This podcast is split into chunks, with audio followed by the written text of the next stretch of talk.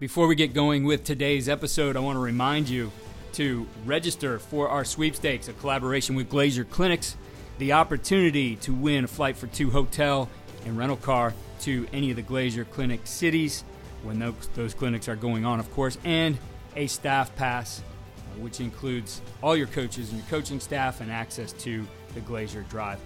And you go to glazierclinics.com, win to do that. In today's podcast, we're going to be talking about how you stay off the ground, save the risk of injury, and really put more of a focus on performance. And joining me to do that, my friend Vince Digitano. Coach Dig, always great to talk ball with you. Absolutely, Keith. Hello, how are we doing today? I'm doing great. Always talking to you as you're on the Long Island Expressway. I believe that's where you are right now. Very, very close. Very close to you. Oh, you're never, when you're around New York City, you're never too close, you're never too far away from it. there you go. So we did uh, Lessons from the Season podcast, actually video cast the other day.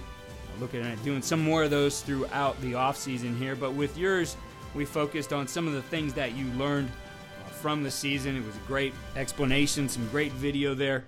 But one of the things that really interested me is what you've done to put definition to the things we talk about with tempo and, and finishes that come into play when we, we talk about what we want from our drills as far as the execution as well as the things that are going to take some of the risk out of it. And so, four areas that you've defined tag, tuck, thud, and ball. So, first of all, talk to us about the need for this and why you put more definition to these things, which typically a lot of programs do this. Yeah, so, and again, it, part of it is, and I always kind of talk to this, and especially we talked about this the other night in the lessons learned is really about the program wide, like vertical alignment from the top down and everything that, that we do. Um, I think that's really kind of important that a lot of this stuff doesn't work in isolation. And I think it, it, it goes without saying that, you know, everything that, that I do might not be good for somebody else and everything that somebody else does may not be good for them, but there's kind of concepts and elements that you can take out of it and then kind of fit into what you're trying to do. I think we all do that in this time of the year. I think we all reflect and we all look. I think one of the things, though, in looking not this season, but even last season, and I think when we talk about last season, we're actually talking about the spring season coming out of uh, uh, of COVID by having the back to back without having a fall season last year, and into the summer started to notice. You know, we obviously have an emphasis on on the tackling side of it too but really to take it to the next level and and ensure that what we're what we're doing in our team periods, and I think that's the thing that that kind of goes understated sometimes. What we're doing in our team periods carries over to our drill periods too. And and as much as I say tackling doesn't work in isolation, the drill and the indie work and the group work can't work in isolation from the, the you know seven on seven, the uh, uh, nine on nine, you know the, right. the, the eleven on eleven team period uh, how that kind of works too. So, because I noticed that in sometimes in not what we do, but in how we explain it, how we define it, and how we teach it, there's a little bit there was a little bit of a gap there in, in like what we were doing. So, um, starting off in the summer, when we started to introduce the drill work, we, we started to really look at being a better team when we talk about being a better thud team, right? How can we be a better thud team? And, and our head coach Joe Conlon talks all the time about practicing like a professional and keeping off the ground, right? Keeping off the ground because we all know being on the ground is obviously player versus ground, player versus player taken to the ground with force is, is presents a risk of injury. But just as much of a risk of injury for that is the other player that trips over a player or gets pushed over a player or gets rolled on by a player mm-hmm. on the mm-hmm. ground. So in order to be a successful team, you want to obviously be a healthy team, and you want to be able to keep players for the long haul for seasons, and you don't want to lose them to injuries that are injuries we all know are part of the game, right? We get that that there's there's an aspect of that, and there's always plays that we're trying to make the game safer too. But the reality is, you don't want to do that in, in a practice setting, especially in a non-live situation, right? In a non-live situation where you you've slowed down the tempo or you're you're significantly putting the emphasis on staying off the ground, right? You want to go ahead and make sure that at all aspects of it you're trying to do that. And and the area that you know an input to to do that was in this arena of tackling too. So when we looked at it, obviously that was one of the primary focuses. that is program wide, but looking at how we actually expand to players. The one thing about players these days, as opposed to like when we were a little bit younger, you know, not the back in my day speech, but it's like they don't have as much imagination of what things are as we did, right? Because everything's kind of presented to them straightforward, right? Mm-hmm. Everything there's instant answers. It's a generation of an on-demand area. You can Wikipedia something, you can Google something, you can do whatever. If you need an answer for something, you can find an answer for something. It doesn't really require a lot of imagination. So, in order to go ahead and, and really meet the needs of, of our players, you really got to clearly define some stuff for us too. So when we kind of talk about thud, and they've grown up in the area in the age of like, you know, thud and the changes to the game and making the game more efficient when it comes to that, it became clear that we had to go ahead and define it for them, like what that means, right? Right. And in doing so, I mean, it's an age of ac- acronyms too, right? It's an age of acronyms. So kind of came and put all of those kind of things together. So that kind of satisfied the need for the whole entire thing and the process for it and then it really became about like implementing it, overseeing it, and then continuing to work work it throughout the season too. So let's start with your acronyms, and I think acronyms in a lot of ways start to get annoying to me because a lot of them seem forced. But as I looked at your acronyms, they really make a lot of sense. So uh, let's start with tag and what tag means as far as a, a tempo and finish. All right, conceptually, before I even get into tag, a lot of times you hear, hey, tag off at the hips, tag off at the hips, right? And, and I get that. But the reality is when you really focus on tagging off the hips, there's really, do we ever really take it? I, I looked at it closely and I think, do we ever through a critical lens? Because I'm actually the one who I'm talking about that didn't do it, right? Do we ever really look at the two main aspects of tackles that we look at, right? We look at those profile, those head-on type of tackles, right? The shimmy tackles, however you define it, like you really have it into two subcategories, like the in front or on the back angle right. tackles, right? And we all know we're really going to rarely do a lot of stuff that's going to be from behind, especially on live bodies. and stuff from behind usually that's going to be like the ankle taps and the things on tags and whatever the case may be. So the biggest part about the tag piece is about being able to tackle angles and grabs. And that's how we like define it, right? So when we talk about tackle angles, right? Talk about angles, we usually talk about being on the back hip one of the rules that obviously we have when it comes to is staying off the legs. We're going to stay off the legs if we're going to stay high, right? But it's really, really tough to define in a thud period when do I go ahead and stay off the legs. You know, you got guys going head uh, and giving 100% effort to the football. And the reality is, is you start to define it by saying if you're on a, an angle, an angle tackle or a back angle tackle, you're going to end up tagging off, right? You're going to tag to the back hip. And one of the things that kind of took from guys throughout years and thought logically about is, you know, we've taught players to, to tag with their palms uh, up, right? Which is, right. but then you really think about it on a back angle tackle, you're tackling with your palms up, but you're going to get the full extension of your body. If I'm going to get the full extension of a body, I'm going to be able to look at my fingertips up, right? When it comes to that side of it too. And and as I'm actually talking to you, it's tough, but I'm actually doing it live in front of me, which nobody can see, which makes me look pretty foolish uh, here. Just but don't get the, in an uh, accident. that's correct, not a problem. But the other part of it too is is that when we talk to tag the back hip, we talk to go ahead and put the fingertips up and get the full extension of the hand, right? right. The full extension of the hands of the back hip. Because in doing that, you you gain the trust in yourself to understand what your range is, right? What is your actual physical range? And we start to measure the range, right, and you look at why these measurables matter. Why do long arms matter, right? Why does the ability to go ahead and, and, and get a broad jump matter? It matters because it, it, it adds the ability for you to have range for when you take off. And, and it kind of explains that when you look at the tackler's range and you look at it on film and they're back hip tagging with their fingertips up, you're like, you're going to need three more steps to make that tackle, right, before you go ahead and reach out. And a lot of times, we end up that they get really, really close to it, and then they go ahead with their palms up and they they they tag the back hip on an upward strike. That's probably not what they're going to end up doing. They're going to end up driving through right. and, and and driving off that front foot through the body. So when we talk about the idea of the tag of tackling angles and grabs, first start with the back angle, right? And we do that on, on like the day one. The other piece of it too, if it's head on, now I'm going to need both hands to almost be in that cup fashion to be able to go ahead and get to both hips and drive my hands through there. So it's going to be a much different fashion if I'm straight on, Mhm. right? If I'm going ahead and tech, and then and that really we talk about the grass aspect of tackling grass, right? So we talk about tackling grass, we're talking about open space. So and we talk about all the time if I want to be a goat, I got to eat the grass, right? So I want Mhm. to eat up defenders' space.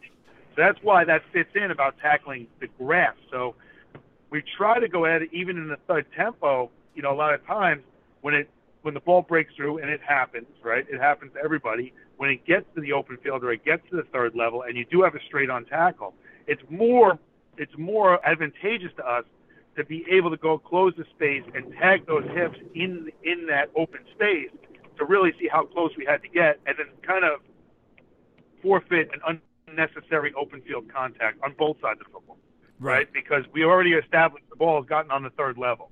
We've already established we have a problem.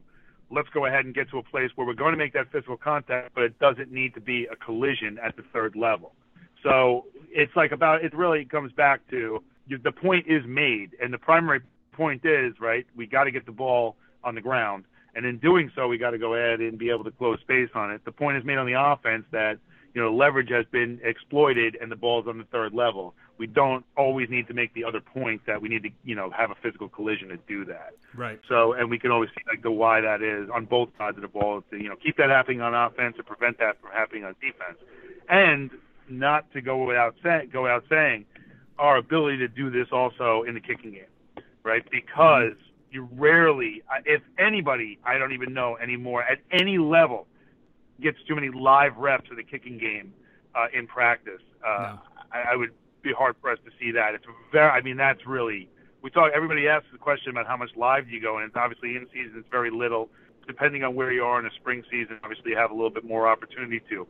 But in the kicking game, I don't know know that anybody at high school youth any level is going any kind of live repetitions in a practice in the kicking game to, be, to get the ball on the ground. That's right. You know, I mean, maybe maybe a couple places, but even in the most aggressive minded coach, it's very rare that you even see something like that. yeah. So you- that's where you can exploit utilize it as well. You want to get your guys to game day. And, and, and what I love about the way you've looked at this is, and I've been a part of it, we've done it this way, where the idea is, well, we, we want to save the risk, we want to be safer. And so we're going to go to tag and then we don't define it. And as you pointed out, there's a lot of things within tag that can put you in a position is going to be very like carrying the full thing through where you see a lot of these guys now it has definition where number one they understand what to do and when you're looking at practice back on film did they get in the right position? Those are things you can point out. Those become teachable moments where when this was very undefined and you're, you're whizzing by guys and tapping them on the hip or whatever it might be or just letting them go because they're in front of you it's not getting a whole lot out of that. So this is definitely giving you something better in terms of performance. So the next one you have is tuck, tackle under control. So actually, let me go back to one thing you just said right there too. If you don't bend your knees, you're not making a tackle. Right. If you don't, if you don't go ahead, if you don't go ahead and either bend your knees or lower your level or change your level, I should even say. I'm even talking on the back angle tackle. If your knees or level hasn't changed, you're not going to be able to make a tackle. Like we've already kind of established that. And a lot of times when we when we get to the point where we've established it, you know, we we look at it and, and we say, yeah, yeah, yeah, we've already covered what tag is, and you know what tag off is, and then we kind of let it go, and then we have a bad performance, and then we kind of emphasize it and we yell about it in practice, and it's like, but let's prevent it. Let's prevent the yelling piece of it. Let's get really good at it. Like we're out here spending a lot of time at it, so constantly talk about the fact of like knees, like knees, and don't just don't. And a lot of times when you watch, especially the seven on seven game, you see it in camps and the, and the summertime seven on sevens, and you see it all over the place. It's like the straight-legged approach to the football. Right. And and then what ultimately ends up in is it gets ultra competitive, and then you end up with you know a kid that maybe didn't win a rep or whatever the case may be, and it ends up throwing a kid on the ground. mm-hmm. Part of that has to be because they don't really have the understanding about how to bend your knees, like because it hasn't been overemphasized. So I mean, that's like that's another piece of it too. And I know you brought brought up tuck, so with tuck and thud, right? And I, I'm gonna get into ball later because that's that's a big one too. But with tuck, and you mentioned whiz, and that's why I wanted to get into the ball tempo too. But with with tuck, it's about also just redistributing weight, right? So when we talk about tuck, we talk about the idea of tackling under control, right? When we talk about the tackling under control, the control piece is not only our body, right? The tag piece and the, and the other pieces and all the teaching that we have at ball tempo talk about our body control. The tuck piece and the thud piece especially start to speak about controlling the ball carrier's weight, which is just as equally important in this whole entire thing. And it's all about weight distribution, right? It's all about it's and it's all about we talked about the other night the degrees of levers and the types of levers that you would have and to where the input force is and where the output force is and working in different types of capacity, right? And in tuck specifically, it speaks to our ability to go ahead and lower our level and our strike point being at pretty much from the lower part of the numbers to the upper part of the knee in between that real sweet spot in between the body. Now, in order to do that, we go ahead and really uh, most of the focus remains the same. We're really coaching the ball carrier more than we're coaching the tackler in the dr- in, in the drill setting. This is mostly used for drills and not really used for the competitive periods. With the tuck, though, we're asking that ball carrier to hop in the air, right, right and leave their feet and, and get on the vertical knee. And the reason we're doing that, and again, a lot of the times we've looked at these things, and they're just things that we do, right, in the past. But one of the reasons we're really emphasizing this is because we're trying to redistribute the ball carrier's weight on contact, right? So one of the things we're obviously emphasizing is our ability to strike on the rods, right? So we want to lower our hips, we want to get shoulder contact on the on the on the near number of the ball carrier, on the lower part of the near number of the ball carrier, and we want to go ahead and, and strike on the ride. Now, what we've done though by doing that is we make them control the vertical um, distribution of the ball carrier on contact because now they, the ball carrier's weight is now in the air and they got to work pad under pad and that force is now working from basically from south to north as opposed from east to west, right? As to where that where that force actually is, and that's the teaching point inside of that too. But it's a way for us to kind of go overemphasize to it too. And yeah, some people do it by changing angles of bags, whatever the case may be. But we notice a lot of times, especially in the drill work, that both players are generally straight-legged, and the first thing they do is they'll drop their hips behind them, and it just becomes like the the old school like Oklahoma type force in between the two. But it's a way for us to get resistance without having to have a circus act to do it. Right, and, and that's one of the things. Like we're not trying to have all these different bells and whistles and set up drills and have to over-explain it. And it's really cool drills, but it's just a very simple way to redistribute weight and redistribute force. Because ultimately, and the question we already have is about live competition. It's always going to be about how much live competition, live competition, live competition. And you say to yourself, what are we trying to, to, to really manifest?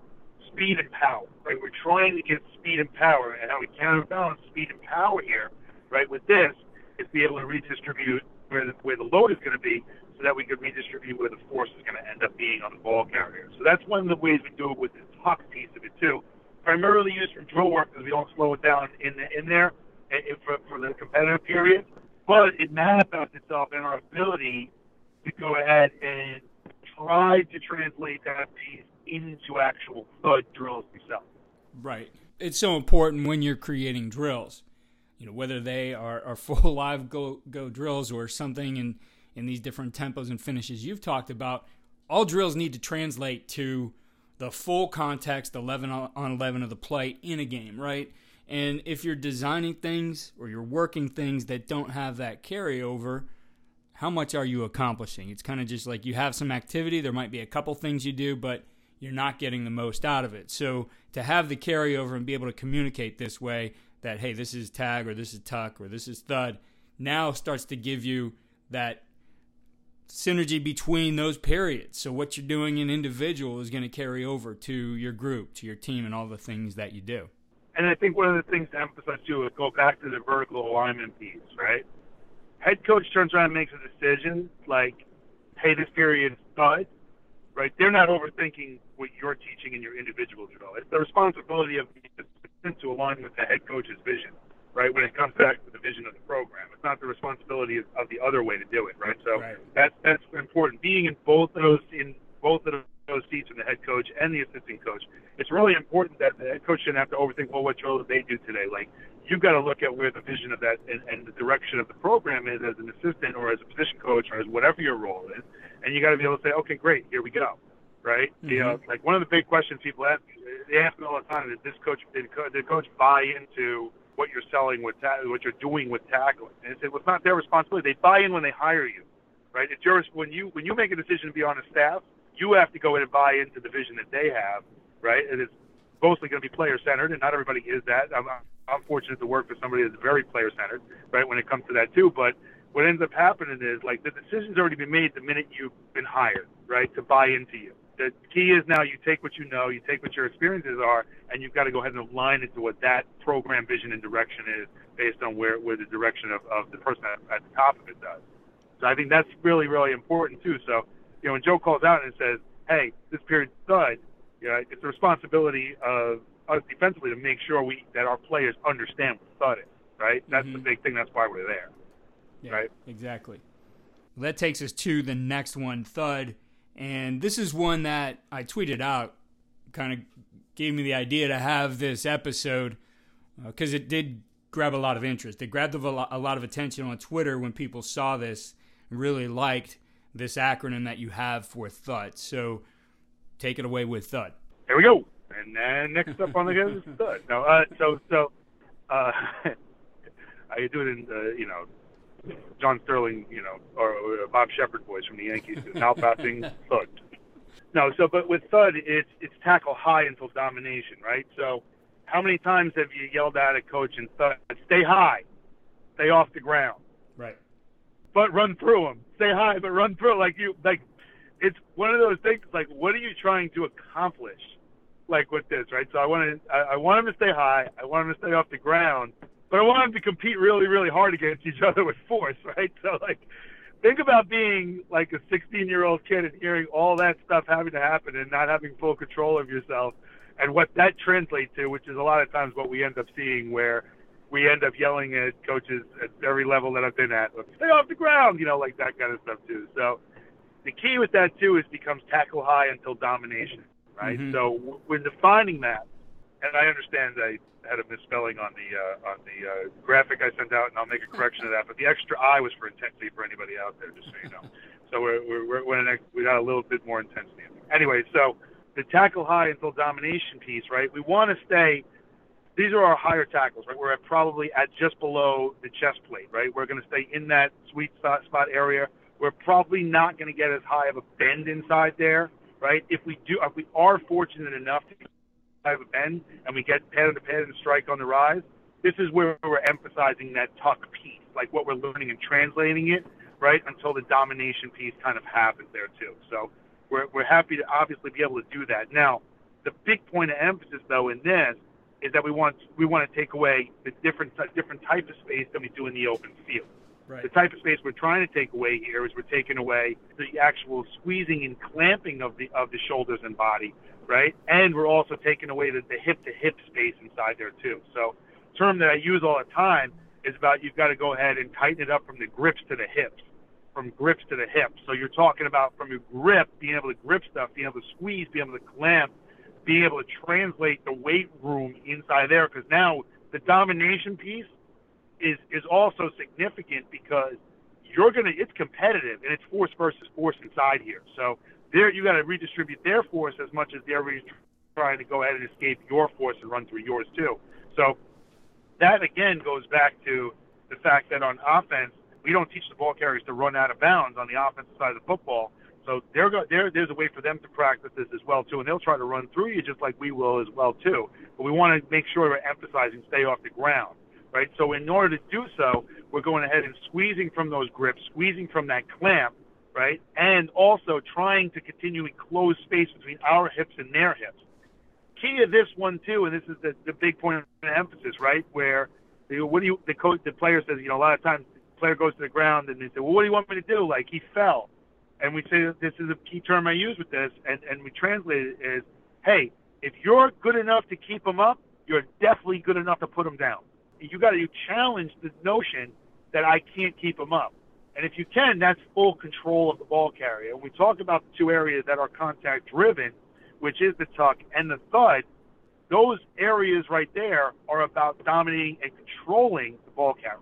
And if I can control the ball carrier to keep them off the ground, I definitely can just turn and get them down on the ground because again, I mean, there's a lot of emphasis and people get really fancy with like what they want to do and this perfect notion of a tackle, right? If you really you know, there's a couple obviously too, and some people are really great at it. But when you look at it, you know, a lot of the tackles are very, very much not perfect, right? It's like right. trying to find the perfect snowflake in the middle of a snowstorm.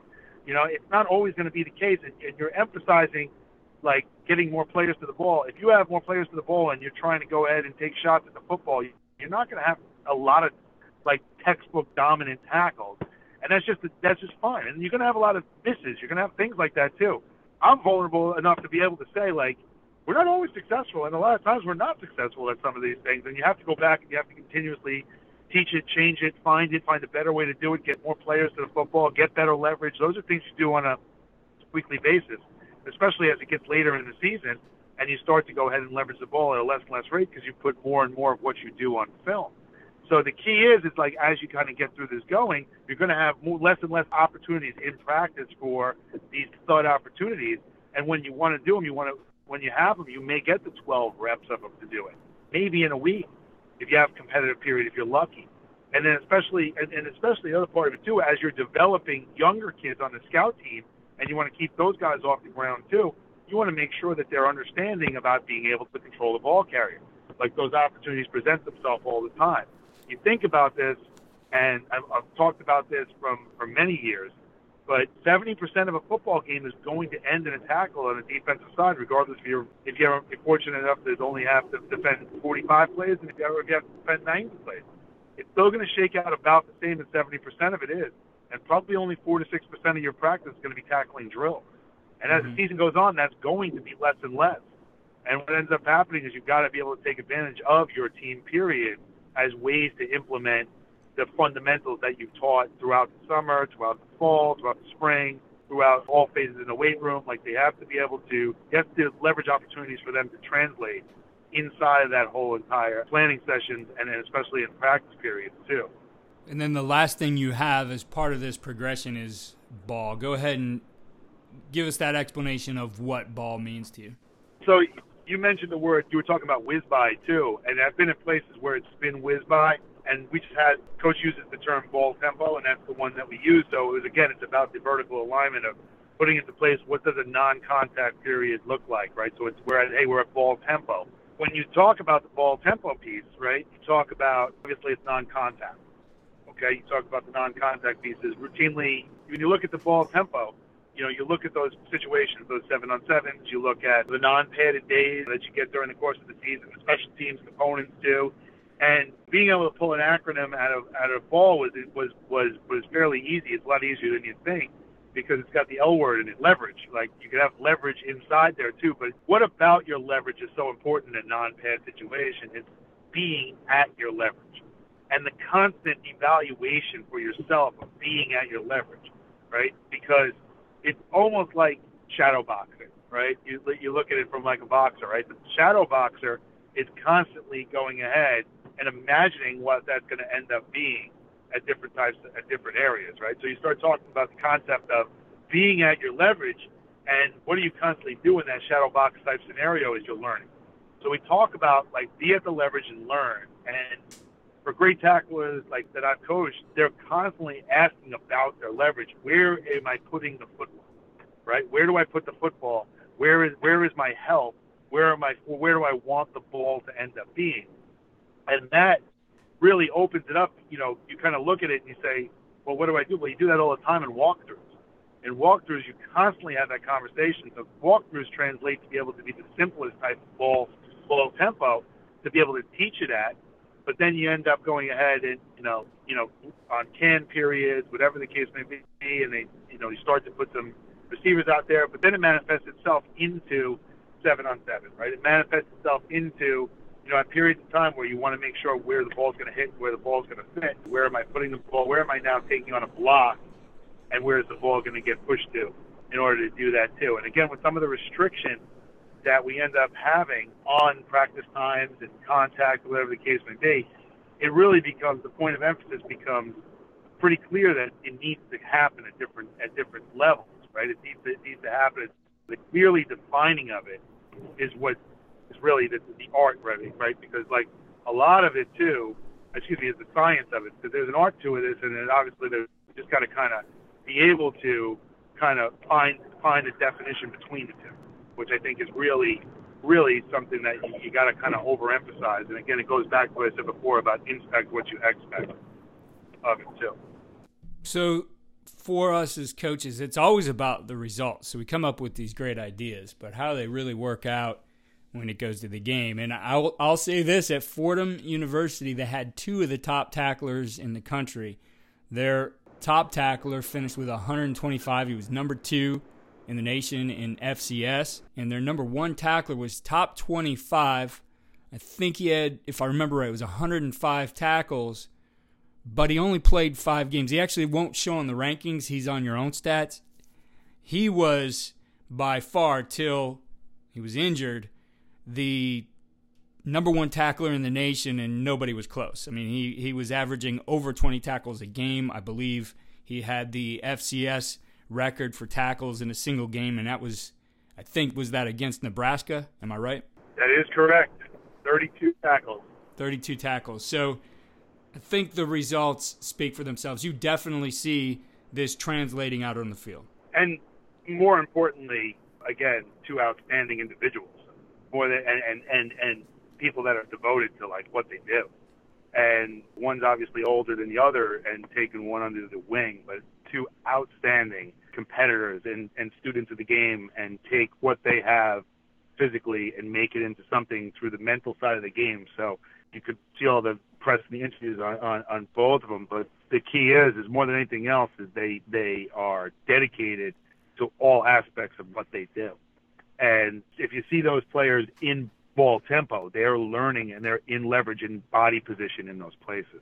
And that that is probably the biggest takeaway more than anything else. What you see on the on the films on Saturdays and stuff like that is a byproduct of the work that they put in there too. And and you know, I credit them for this stuff as much as anybody else, just because of the fact that they're the ones who do it. They're the ones that challenge to to uh, challenge you as a coach, and that's listening to your players has always been something that makes better players. It, right. and, and that's what's key here in this place, and especially when you look at a guy like Ryan and you and you see that you know, the way he goes about his business, you better come ready to coach him every day because he's gonna he's gonna force that to happen, and that's that's why that's why the relationship is so special with with an individual like that because he, he gets you know you want to get the best out of him, but at the end of the day, he ends up getting the best out of you. you know, so. Well, I really appreciate you sharing these ideas with our listeners. I know this is something that can make every program better if you really dig into it, no pun intended, and take a look at all the things that Coach Dig has put together. And, and uh, Coach, I'm I'm sure you'll be okay with this. I'd like to put these four slides that you uh, shared in uh, the the little clinic we did the other day. Put these slides up in our show notes as well. You got it. I'll share it out too. I'm sure at some point in time because yeah, I think more than anything else, Keith. I think what's most important is we don't work in silos. I mean, there's no hidden secrets. I mean, there's every every day you you're out there these championship games and these these rivalry games and especially these bowl games. I mean, these are the time of year where everybody's design, everybody's stuff is really on display and and you know what we do fundamentally is no different. But I think the biggest point of emphasis with all of this, more than anything else, is, is what works for one doesn't always work for the other. But you, you think of the concept, mm-hmm. and you say to yourself, you want to coach, you want to coach as fast as possible. You want to coach as comfortable and as fast as possible. So it's about making, it's about taking what you learn and about putting it into the way you do it in all aspects of the game rather than in a, in a you know, I worked for a great coach when I first started coaching in college, uh, Clayton Kendrick Holmes, and he would say all the time, he's like, I don't want to see somebody else's drill tape out there. I want to see what, what is meaningful for our players. And I think that's always stuck with me um, in every aspect of what I've done coaching wise, you know, and about and then go to other places, and especially where we are now about being great teachers and being about players. You take a little bit from each kind of scenario or, or interaction that you have, and you kind of mold what your coaching approach and philosophy is. And but the big thing is, it's not just about reproducing this concept or reproducing it word for word always. sometimes, yes, you do. Uh, not to say you should never do that, but really making sure that you know you have your version of the thing that you're taking from each individual thing. I think is is probably the, the, the best advice I can give to anybody, especially when it comes to creating something like we kind of created here. I love it, Dig. It's great advice, all of it. I love always how you think about the game, certainly uh, that you come on the podcast and share those things here. So, as you know, you're welcome anytime. I talk to you just about every day, uh, but anytime you would like to actually share those things to an audience, you know you're welcome here. Thank you, sir. Absolutely. Thank you again for listening to the Coaching Coordinator Podcast. I'll share that slide out on social. Follow me on Twitter at Coach K Grabowski for that, as well as put it in our show notes on coachingcoordinator.com. Remember to register for the sweepstakes. We are awarding that next week on the 12th, the five year anniversary of the podcast. Thank you again for our listeners and for your support.